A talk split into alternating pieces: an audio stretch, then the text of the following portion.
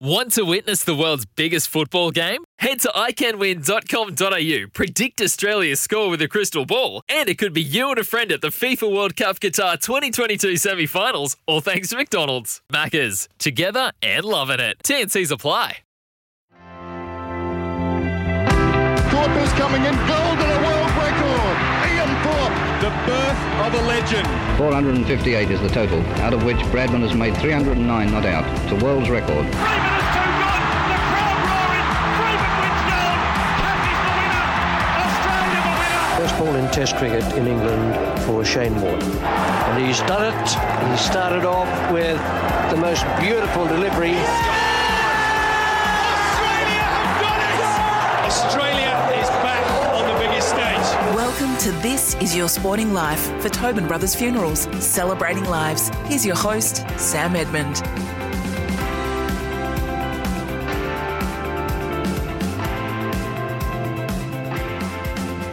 Hello, everybody, and welcome to the show. As always, we're here for our friends at Tobin Brothers Funerals celebrating lives. Well, today we're in for a real treat. We're about to be joined by Australian cricket royalty, a right handed batsman and right arm fast medium bowler. Shane Watson last year walked away from all forms of the game as one of the most influential white ball all rounders of his era. A captain in all formats, Watson is a dual Allan Border medalist who also holds the record for the highest ODI score by an Australian with 185 not out. Shane Watson lived a boyhood dream and then a bit more. Shane, welcome. Thanks for joining us. My pleasure. Thanks for having me. So you've been retired now from, well, all international cricket since 2016 and all forms of the game since only last year. How has the adjustment been after a career spanning, what, 20 odd years and after what I'm sure felt like a long journey as a kid and a teenager to, to even start that journey? Yeah, look, it's been. Um, I feel there's no question. I feel incredibly fortunate to have, um, have played for as long as I have and lived, lived my dream for as long as I have as well, up until sort of the end of end of last year, and the, the last IPL being my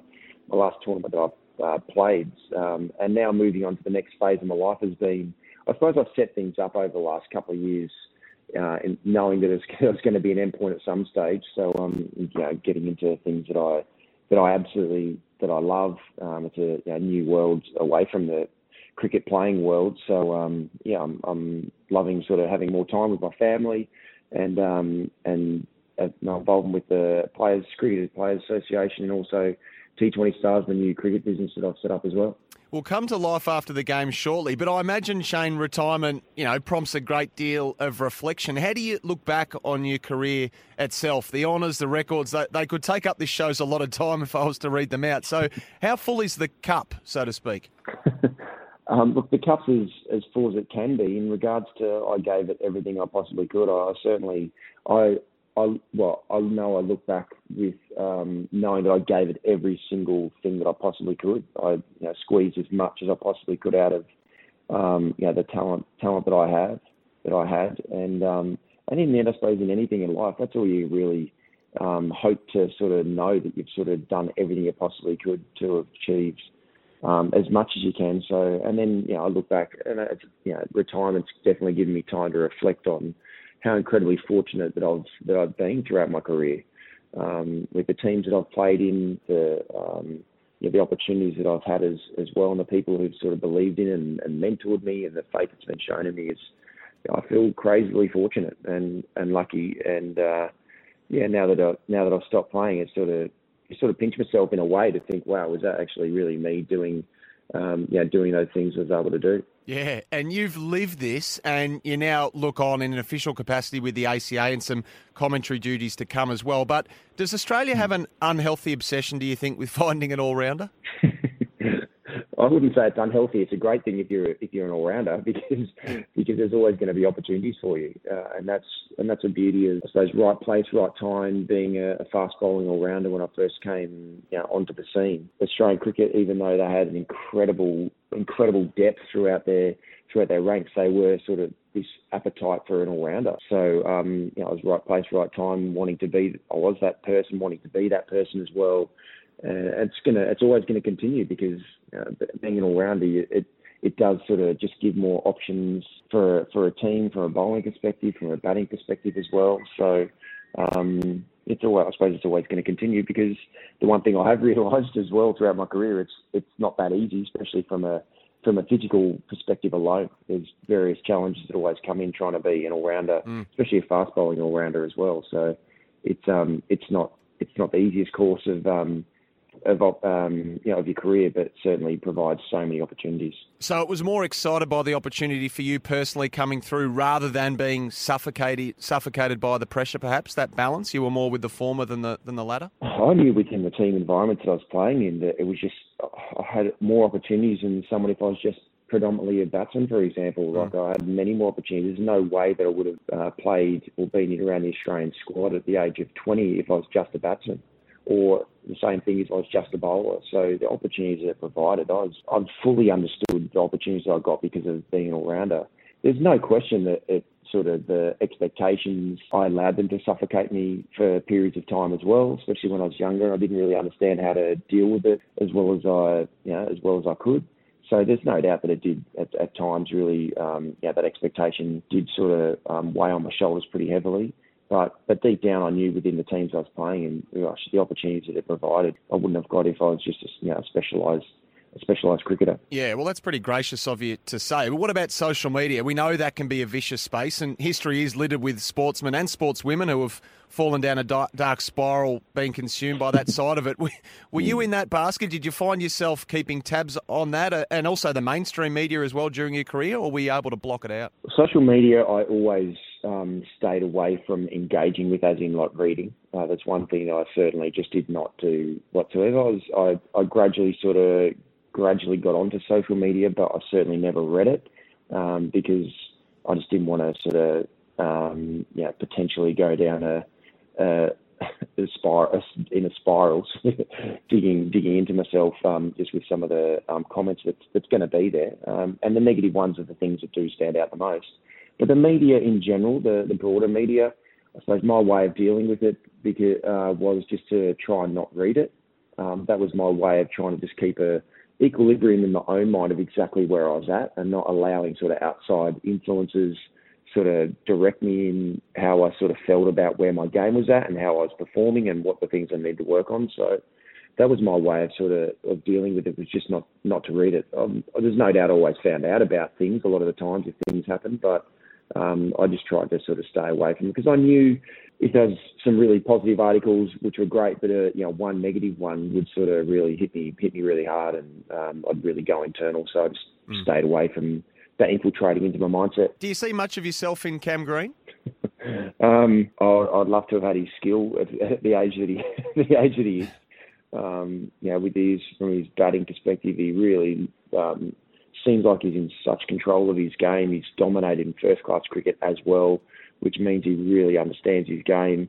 He's hot, he's tall, so he gets more he gets more bounce as a as a bowler as well. He can bowl good speed. So, um, gosh, I wish I wish I had the skill that, that Cam Green um, has and and capacity like he has as well to be able to bat for long periods of time. He's got the power game that we saw in the Sydney Test as well. So he's a he's a special talent, that's for sure. Um, which it's yeah, it's it's so exciting to be able to see. Yeah. Have you had much to do with him, Shane? Can I ask, or are you more just watching on like, No, like the rest yeah. of us? Yep. Oh, it's watching from afar. Yeah, I, I've had nothing to do with him at all. Um, um, unfortunately, in a way, at, at this point in time, because um, I do see. Well, I know exactly what he's going through, and I sort of um, experienced that from the age of twenty, like he has, all the way through through my career, and there's sort of the great things, but also the pitfalls that sort of can can come in as well. Yeah. But no, I've just been admiring from afar, really, at this point in time. Well, you've had plenty to keep you busy by the looks of things this year. Obviously, fatherhood with, with your wife, Lita, Will, and Matilda. You're at the mm. ACA, you mentioned, and you've started a business as well, haven't you? Now,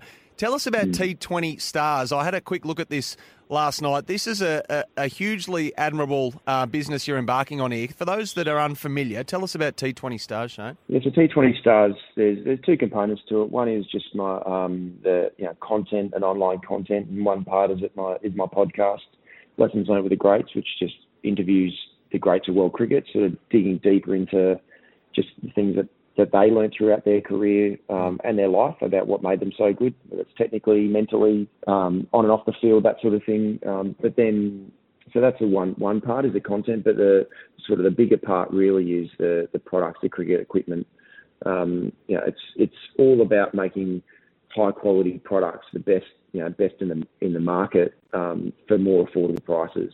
Yeah. Um, that's why you know, my business model is going direct to consumer, which a lot of industries is you know the disruptors who come into long you know uh, long standing industries, and the you know the the best way and easiest way to disrupt is just to um, move away from the retail um, model and the retail margins to make sure that people are getting you know, it at more more affordable prices. Which cricket for me growing up, cricket gear was always very affordable. I you know my family grew up with you know not much money. Mum and dad made the most of what they had, but cricket gear was always affordable enough to um, to give me an opportunity to be able to do what I did. So that's um, what T20 Stars is about: is making sure that people do get the best quality products in their hands for the prices that they they should be paying. Yeah, that's a great thing, isn't it? Making the equipment affordable because, Shane, as you would know, those of us who should have given up the dream a long, long, long time ago who are juggling family, work, and perhaps uh, rolling the arm over and, and swinging the willow on the weekend, you know, it's, it's a balancing act with being able to afford the best equipment, which, of course, everyone wants to be able to do. Yeah, exa- exactly right. And that's across the board, whether that's um, entry level, just to make sure it's accessible for people who are initially just getting into cricket. Because we just don't want, like, I, I love gosh, I love cricket so much, and it's you know given me the incredible life that, that I've had, and I want every Australian cricketer, uh, Australian person, as much as they can, boy, boy and girl, and throughout the world as well, to be able to have the opportunity to be able to get into cricket. It's not, it's never been an elite sport. It's never been you have to have a certain amount of money to be able to like engage in the sport. So, you know, my, my mission is to be able to make it so it's ex- as accessible to everyone as it was when, when I first, you know, when I first really um, got into cricket. You're listening to This Is Your Sporting Life, all thanks to Tobin Brothers Funerals, a family owned business since 1934. Next, we go to Ipswich, Queensland, and the start of a fantastic journey with Shane Watson. You're listening to This Is Your Sporting Life with Sam Edmund for Tobin Brothers Funerals, celebrating lives.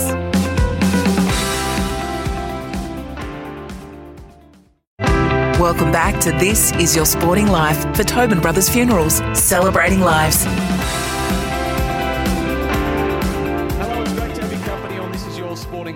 Possible by Tobin Brothers Funerals Celebrating Lives. We're with former Aussie cricket star Shane Watson. Shane, you're born on June 17, 1981, to parents Bob and Barb in the Queensland town you would later be given the keys to, Ipswich. What was childhood like there? Uh, gosh, I just only got incredible memories of growing up in Ipswich. It was very much a, it's very much a, you know, a blue collar, hard working sort of um, city. Uh, and and just the facilities and that were there for sport in general, especially especially cricket and, and rugby league in a way, was just the foundations were set, the pathways were set to be able to um, you know, set your sights on on your dreams. Uh, you know, for me growing up, you know, it was like uh, Allan Langer and the Walters brothers who sort of who played uh, the highest level in rugby league, but also Craig McDermott who came from Ipswich and saw he started you know in the same sort of uh, teams that I was I was playing in even even as a young kid. So I really saw that that pathway to be able to sort of you know, re- reach my reach my dreams. So um, and everyone was so incredibly supportive. Just the structures, infrastructure is in place for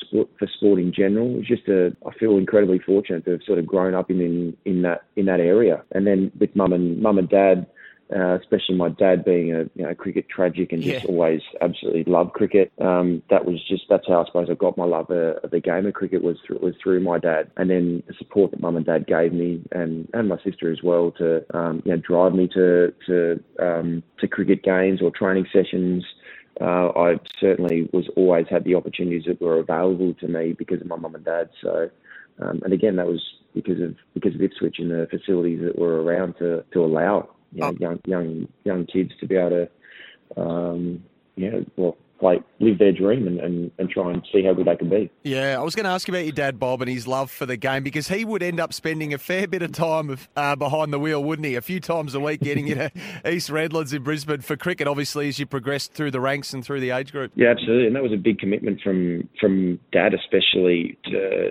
at the age of sixteen. I was working through which clubs to play in for in Brisbane, and East Redlands were really the the one that the most opportunities were there. Also, one of my one of my really good mates at that time, or still his, um, Dane McKenzie was playing there as well. Um, so it was a way to be able to um, get the best opportunity. So dad had to, it would drive me to training. It's like an hour each way every um, uh, every Wednesday Wednesday evening. Um, and then drive me to games as well before I had my license. So it's a big commitment. But again, that's just what mum and dad did for me. Um, because they just wanted to give their, you know, their kids, my, my sister and I, every every opportunity that was was available. So, um, and it's a great thing that Dad loved his cricket too, so it was easy. Just loved um, going there, sitting around watch, and watching cricket, whether it's the training or in the games as well. So, um, and that's where I suppose when things progressed to where, to where they did, it was like his his dream able to sit there and his excuse to be able to watch watch test matches and, and watch cricket um, for for a long period of time with um, not having to worry about mum sort of um, chipping away at him by just being at the cricket all the time. the, the chore list can wait, can't it, Bob? I love it. And and I wanted to tap into, if I can, Shane, your desire. I mean, every kid who plays cricket sort of has that dream they want to play for Australia, but for you how real was that? Was it something that drove you even at this age? I just wanted to tap into what really um, motivated you to, to, to progress. Yeah, I always, I always absolutely loved cricket. It was, was always my number one. It's also is a, sport that I was the best at as well. I suppose more naturally because um, I played a lot of different sports growing up. Whether it was um, I played rugby league and in primary school and rugby union in high school. Played different sports um, like tennis and everything really I could I could because I just loved sports in general. But I always just had that this you know deep down desire. I remember as a young kid, I think I was like seven or eight. I said to my mum watching a test match, that's what I want to do. I want to play, I want to play cricket for Australia. Mm. And as as your as your mum as your mum does, like oh, that's great. It's great that you got dreams. You've got to work hard.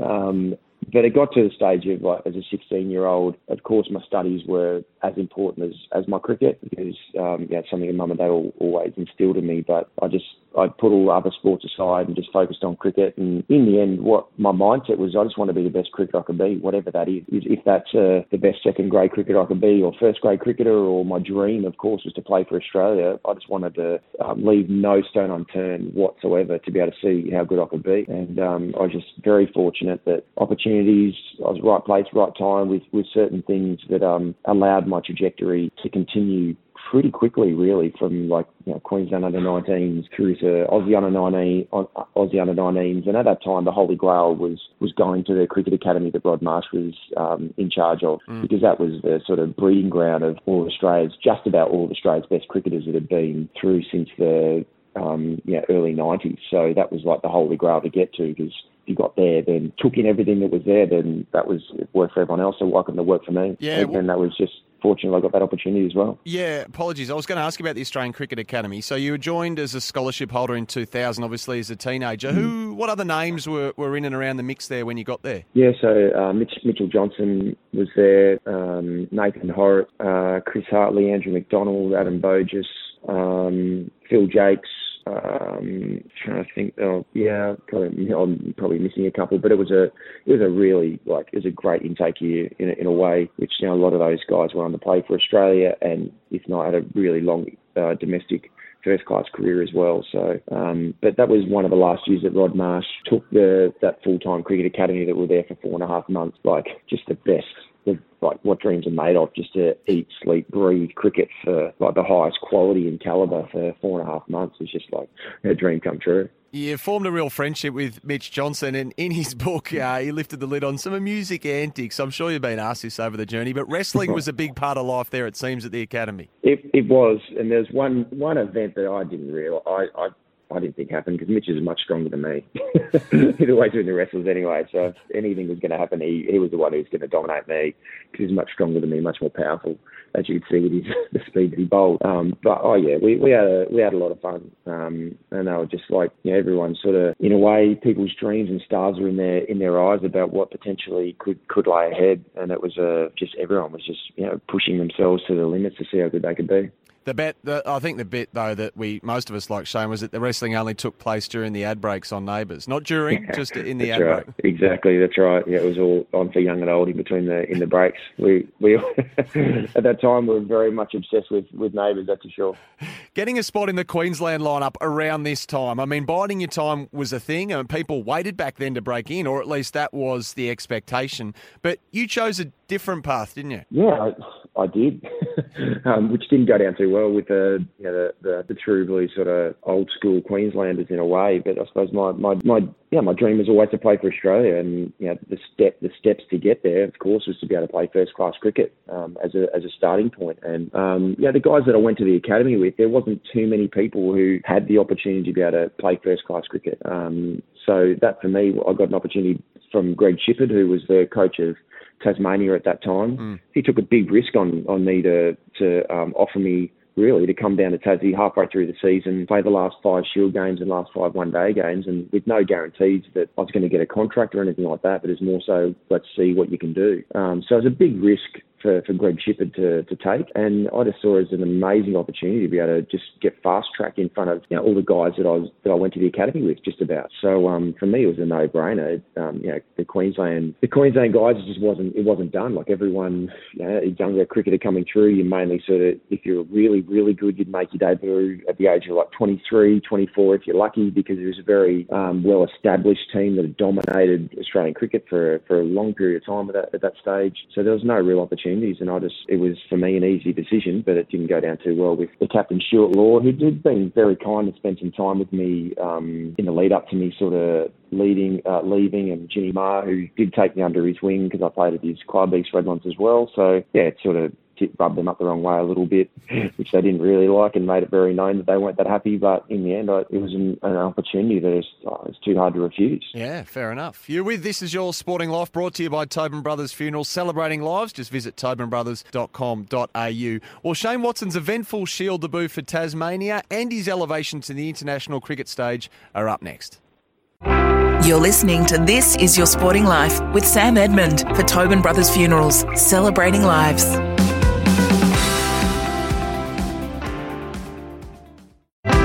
Welcome back to This Is Your Sporting Life for Tobin Brothers Funerals, celebrating lives.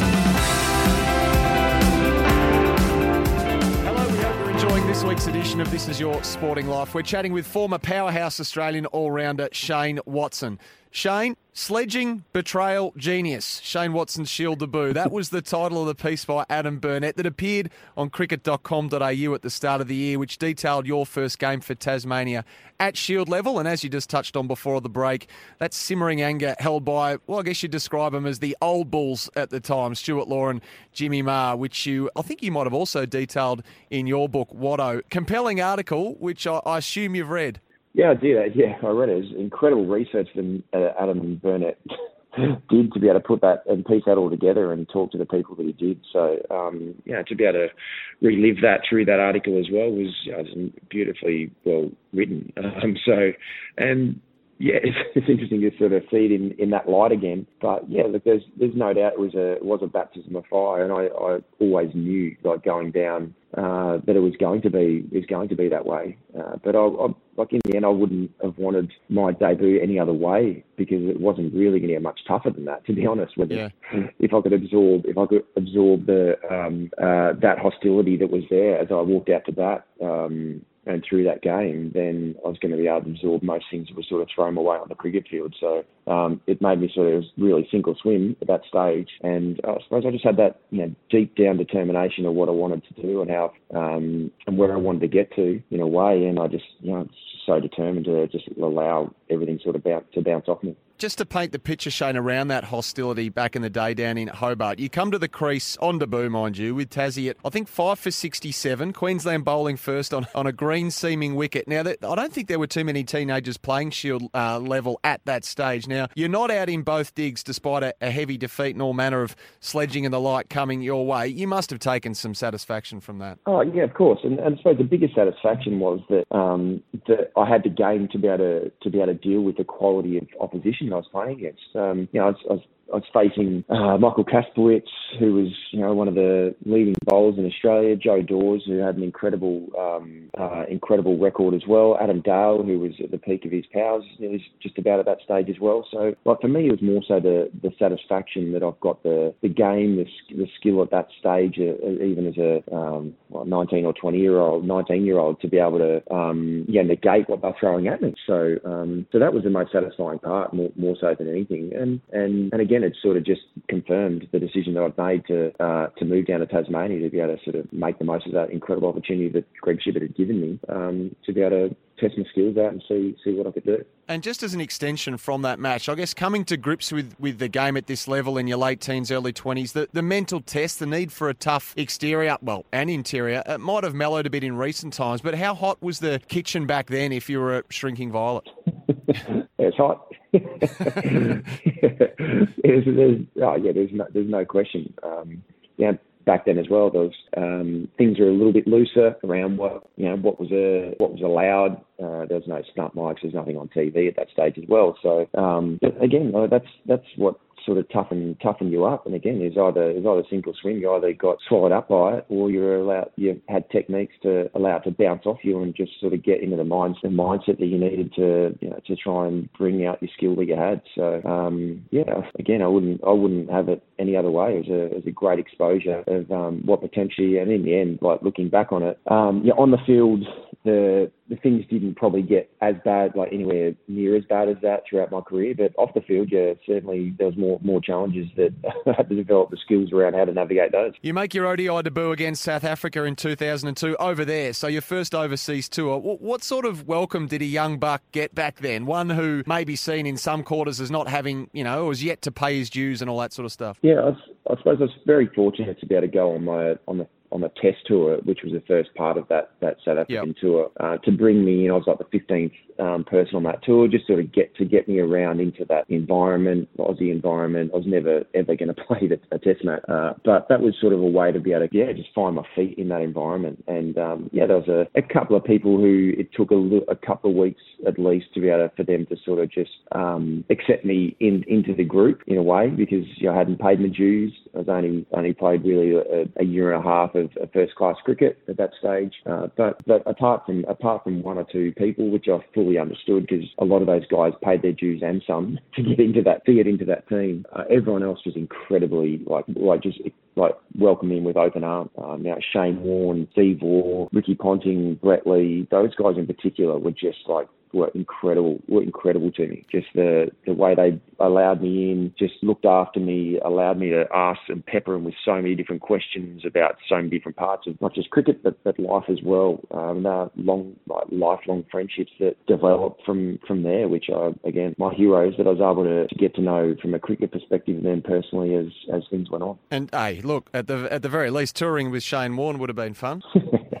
yeah, you certainly know how to you how to have a good time on and off the field, uh, and that's a and that's the beauty of, of Warney, and the beauty of Warney is just how incredibly loyal he is to his mates as well, and how much he looks after them and supports them and guides them and mentors them, and, um, and I've been so fortunate throughout my career. Um, if it wasn't for him, the opportunities that I got and the learnings that I had through whether it's through county cricket, but then also onto the IPL uh, with Warney captaining Rajasthan and getting me there as well. Oh, gosh, that he was instrumental. So, mm. um, two people in particular who were really instrumental in my career, and if it wasn't for them, certainly wouldn't have been able to achieve the things that I had. One was Shane Warne, and the other one was Ricky Ponting. Yeah, with um, his leadership, um, his mateship, his mentorship as well is just with, without without Ricky, I certainly never would have achieved the and the faith that he had in me. I never would have achieved the things I did, and the same goes with Shane Warne. I was going to ask you about Ricky Shane. I mean, he was your idol growing up, and you did make your testable. I think three years later against Pakistan might have been at the SCG, and the names just jump off the page. You know, Langer, Hayden, um, McGrath, Warne, Martin, Gillespie. The list goes on and on. But I wanted to ask about Ricky because he was your idol growing up. You're able to spend some time with him, rooming with him. I mean, that must have been incredible for you. Yeah, it certainly was. He was from the time that he came onto the international scene in '94, '95. He made his debut against Sri Lanka, and um, he was just the way he played the game. I just absolutely loved from a, from a batting point of view, and then in the field, the impact that he had was just was mesmerising, really. So he was someone that I just aspired to and to be, and he was my idol. So to be able to have the opportunity by again by being down in Tasmania, he like even before I got in and around the Aussie Aussie team, he took me under his wing. He played a few uh, a couple of Shield games for, for Tasmania. My first uh, well my, my my first full year of, of Shield cricket, and he was just incredibly good to me from from the outset. And then to be able to go on and, and play with him, him um, lead me as, as captain and guide me, and the patience that he showed, especially through my injuries that I had, and, and as I developed um, as a my skills. And then the some of the most enjoyable times that I've ever had on the cricket field was batting with Ricky, and some of the partnerships that, that we had is um, yeah, to be able to do that with your with your hero growing up was um, I never took it for granted. I cherished every moment. We're talking to Australian cricket superstar Shane Watson on This Is Your Sporting Life. Thanks to Tobin Brothers Funerals, celebrating lives. Injuries, DRS, and more right after this. You're listening to This Is Your Sporting Life with Sam Edmund for Tobin Brothers Funerals, celebrating lives.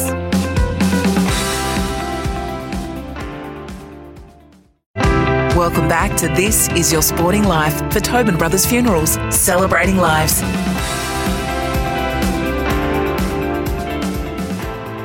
Hello, it's been great to have your company here on This Is Your Sporting Life. Thanks to Tobin Brothers Funerals, a family owned business since 1934. Shane Watson is our special guest today. Shane, before you conquered international cricket, I think it's fair to say you had to conquer your injury problems. There was, what was there? The list goes on here back stress fractures, hamstring strains, calf problems, hip complaints, a dislocated shoulder, and yours was a, a brittle body at this stage. I mean, how deep was the level of frustration for you, or if not panic, that you knew you could compete at the highest level, but it could be taken away from you by forces outside your control? Oh yeah, it was incredibly frustrating, um, especially when I knew that my skills were were developing and and, and getting to a stage where I could um, compete against the best cricketers in the world, but then my body just wasn't allowing allowing me to do it. So um, and I just you know, would try different different things and different techniques to be able to try and alleviate my, my injuries and reduce the chance of that happening. Um, but yeah, I suppose the, the asset that I had as a, as a young guy was uh, how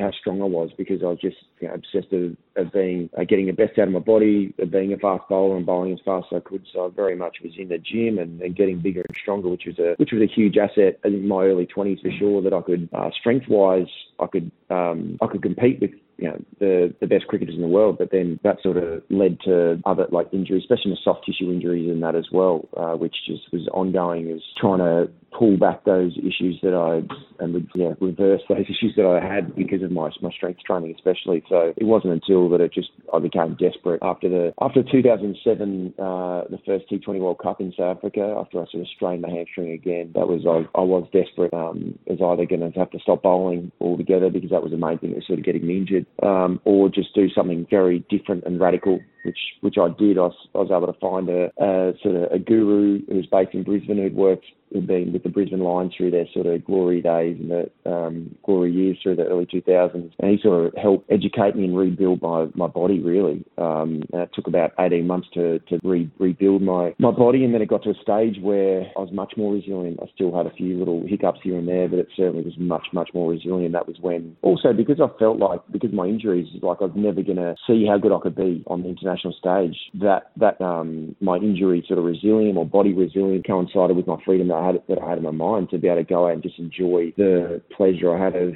you know, doing what I dreamed as a kid, and that freedom sort of just came into the game. And then I got lucky that the opportunity came along to open the batting in um, 2009 in the Ashes series, the third Test in Edgbaston, and I had the freedom in my mind at that stage as well. So you know, things just sort of went from there, which which right place, right time with my my mindset and the skill set at that stage, and I could make the most of it. The physio you speak of, that was uh, Victor Popov, wasn't it? Mm, yeah, absolutely. Yeah, he's a yeah genius. Yeah. Just how he understands the human body and um, you know the, the different ways. It's a sort of holistic um, being, how to be able to sort of get the best out of it and, and re-engineer it at certain times, which you have to you have to do with me. Um, gosh, it wasn't him, I, I would have been a batsman through and through from you know 2007 onwards. Yeah, but you broke the mould though with that, didn't you? Because you invested in him, I think full time. He was by your side all the time, which you know in a setup like the Australian cricket team, all those staff are already on board, of course. So did you hmm. did you rub a few people up the wrong way with that? And, and secondary to that, such was the desperation. Did you even care at the time? Good questions, both of those. Um, one, I did rub some people up the wrong way. Um, Ricky was incredible about it, so I had I had Ricky's support, so I know I knew that I was protected, and it, he was just going to make sure that um, the the noise that was going on that he'd just not not let that come in whatsoever. Um, so if it wasn't for Ricky's support, then it wouldn't have, it just wouldn't have worked. But um, because of him, it certainly did. But um, yeah, it certainly rubbed people up the wrong way. But because I was so desperate, I yeah, I didn't care. I didn't care. I managed it as well as I possibly could. Um, and again, Ricky really helped me try and manage that as well as well as I could as well. But I was so desperate to go. You know? I just I want to see how good I can be and that was investing in myself as a, it was at that, at that time a significant investment into my body. And that was um, you know that was a year or two into sort of Lee and I my wife sort of wasn't my wife that stage but um, together. And it was a it was a joint decision to you know I just I have to invest in this. I have to invest in myself see how good I could be because I'd hate to sort of look back and know that I didn't give it everything I could to see whether I could be the all rounder whether my body could actually support what I'm trying to do. Yeah. and um, and in the end it was the best in, best investment that I, that I ever made to be able to have in full time. He was full time with me on tour for, for 12 months. Um, and yeah, it was just it was an, yeah, it was an incredible time to have that uh, person with me. And it was not just physically working with me, it was also mentally sort of working through how to navigate, you know, the different physical and body challenges as well, which was which was that's a very right place, right time. Yeah, I mean, you mentioned your, your power and your size. You went from weights to Pilates. You got off the alcohol completely. You started meditating, mm. yoga, and look, you mentioned the opening uh, chance to open the batting for a period of time. You really reaped the I, I wanted to ask you about uh, three uh, letters DRS. So, how would you describe your relationship with, with DRS over the course of your career, Shane? um, naive. that's, that's just probably simple as it is. I was very naive around how to how to use it um, because growing up, in growing up, you always just yeah. you got to accept the umpire's decision. So that's how it always was. And then it came to was that like 27, 28, uh, a long way into my career that all of a sudden you've got you've got a chance to be able to question to question the umpires. And um, I just didn't do my I didn't sit down and sort of do my math well enough about the probabilities of things getting overturned or not. Um, it was more so gut feel, and my gut feel was, of course, I didn't want to get out. I hated getting out, so my gut feel was always uh, skewed towards one way. Um, but so if I had my time again, that would probably be the time where I did go onto social media and get the sort of read the room, read the room a little bit more to understand what people were saying, just to stop it. Um, I, I, went a little bit too far of, of um, still trying to use it, still feeling like I could use it um, well, um, and I should have just read the room earlier and just stopped, and it would have saved me a lot of um, uh, yeah sledging and on and off the field.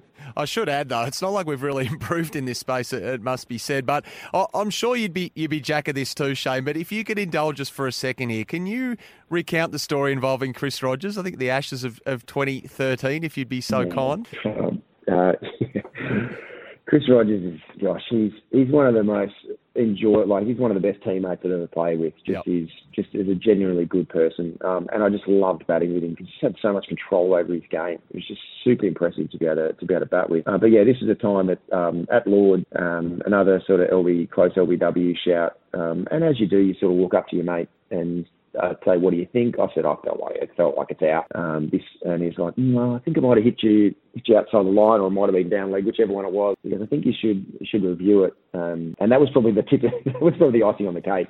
Um, that that that one. I think after that, I'm pretty sure I reined it in because that was sort of like the yeah the tip of the iceberg where I just got absolutely heckled um, from all all parts really. So, um, but that's again, you're going with your gut feel. So that's that's all part of um, learning this new um, technology, how to use it, and gut feel with that technology. No, it doesn't work. Oh, yeah, poor bugger. Just a small one on this one. It, it became known as, as homework gate. Obviously, it occurred around that, that mm. sort of time as well, when obviously yourself and Mitch Johnson, Usman Khawaja, and James Pattinson were sent home, if you like, for failing to complete a task that centred around how the team and individuals could improve. We know all that. Mark Waugh said he'd never heard of anything so stupid in his life. I mean, how has that small chapter in your career lived on with you, Shane, if at all? Oh, now it doesn't hasn't lived on with me now at all. Uh, for for a couple of years, it certainly did. Uh, there were some scars uh, for me personally, but also for those other three guys who were, who were involved as well. Um, and but, like in the end, like like every sort of thing that pops up in life, and especially the challenges and the and the the negative sort of things that are, that happen to you, it's one of the it is the time when you learn the most, um, and you have to um, to be able to work through next time if a situation that arose, whether it's as a coach in the future or you know, as a player and educating and guiding you know, people who are coming through a team environment as well.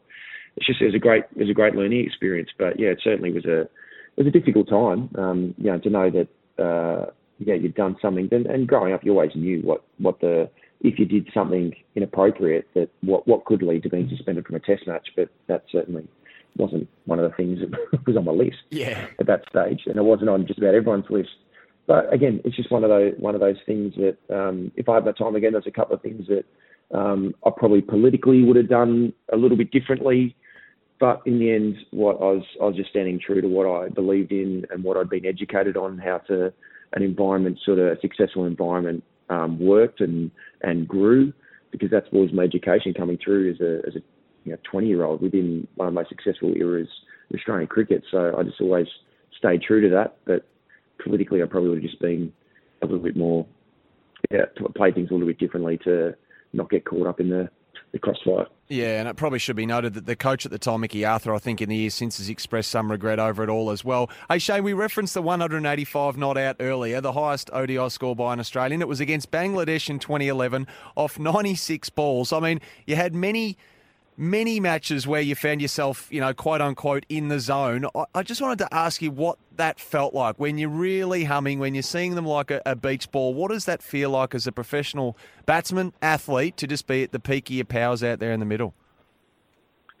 Oh, that's what you're always chasing, um, and that's just not as an athlete. That's as in everything that you, every walk of life. You're always trying to find that that space where you can get to where it's just it's it's effortless in a way, and you just wish you could like turn that on every time you go out, every time you need to perform in whatever you do. Um, and that was and that was just a situation where it was the, it was more so the, the circumstances came together. Like it was we bowled first. It was very hot in Bangladesh. Sort of opening, I was opening the batting, and in the end, I was like, I was too cooked. Like it was too hot to run. So in the end, I just took like just took it on, and kept taking it on because I couldn't. Like it was just too hot um, to be able to um, to, to be able to run. So I suppose I just kept going at it. There he goes for the big one again. It's going all the way for maximum into the stands. Goodness gracious, that is a splendid strike. it was just one of those days where um, you know the bowlers, the matchups, the wickets. Uh, the wicket at the time as well. Uh, it was a beautiful wicket to bat on, uh, and it just sort of came came together. And before I knew it, um, yeah, we'd won the game fairly quickly. He's not quite finished. Another one. Well, this is bigger than anything that you can see. Smile, smile, Watson. Well, this is absolutely fantastic from Watson. This one was massive, bigger than the uh, other one. Six number 13. This is unbelievable stuff. This is one of a kind innings, one of a kind knock from Watson. It's been a pure pleasure watching him. A couple of quick ones before we let you go. Fastest bowler you faced? Fastest bowler I faced was uh, Shoaib Akhtar mm. um, in a in a one day game that we played as a as a winter series that we played is actually at the Gabba this game. Shoaib Akhtar got four uh, five for not many. Uh, the ball was reversing very early, about the 13th or 14th over, and uh, it was my it was my 21st birthday, uh, and yeah, it was crazy fast, like 157, 158.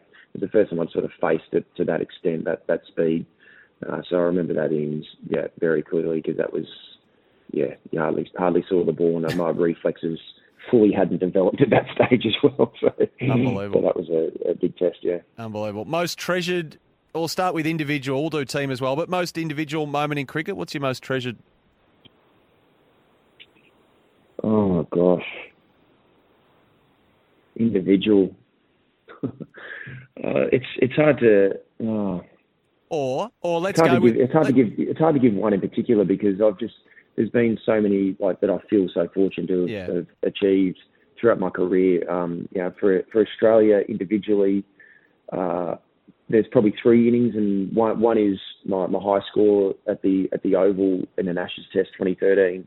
To be able to bat like that after sort of the issues that I had especially the LBW issues that I had in the lead up to that um, throughout that series. Um, the, probably the one, the 161, uh, the MCG in a one day game against England. Uh, that was probably um, after having us getting losing that Ashes series in 20, 2010, uh, 10, 11 to be able to then bat like that in the first sort of one day game against England at the MCG was was very very special and from a 2020 perspective for Australia was my uh, high score against India at, like in 2016 after you know I'd been sort of dropped from Test cricket and one day cricket um, to to know that I still had that um, that skill inside of me was um, was very memorable. I did put you on the spot there, and the reflexes are, are, are sharp off the pitch as they were on. Shane Watson, been an absolute pleasure to talk today. What a heck of a journey it's been, and what a resume you, you have to now show for it. I mean, you had an immense talent from a young age, that was clear, but your conviction and your unrelenting determination made you a champion, and you were never scared to do things your way. The setbacks you encountered with your body would have seen many chuck it in. Well done on all you achieved. Best of luck with what's to come as well. T20stars.com